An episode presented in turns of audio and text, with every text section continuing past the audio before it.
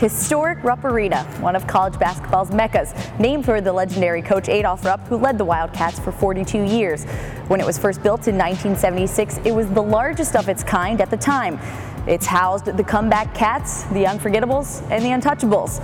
Great names like Jamal Mashburn, Antoine Walker, Rick Pitino, and Ashley Judd have all walked through these halls.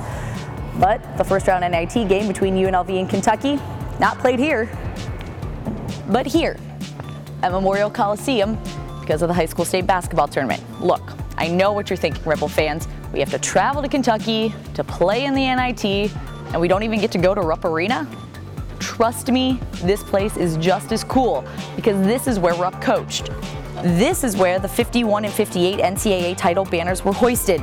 This is where 16 regular season SEC championships were won. And for 26 seasons, this is where the Baron of Bluegrass and his Wildcats went 306 and 38. 15,000 seats smaller, no Ashley Judd, but at the heart of campus and the heart of college basketball.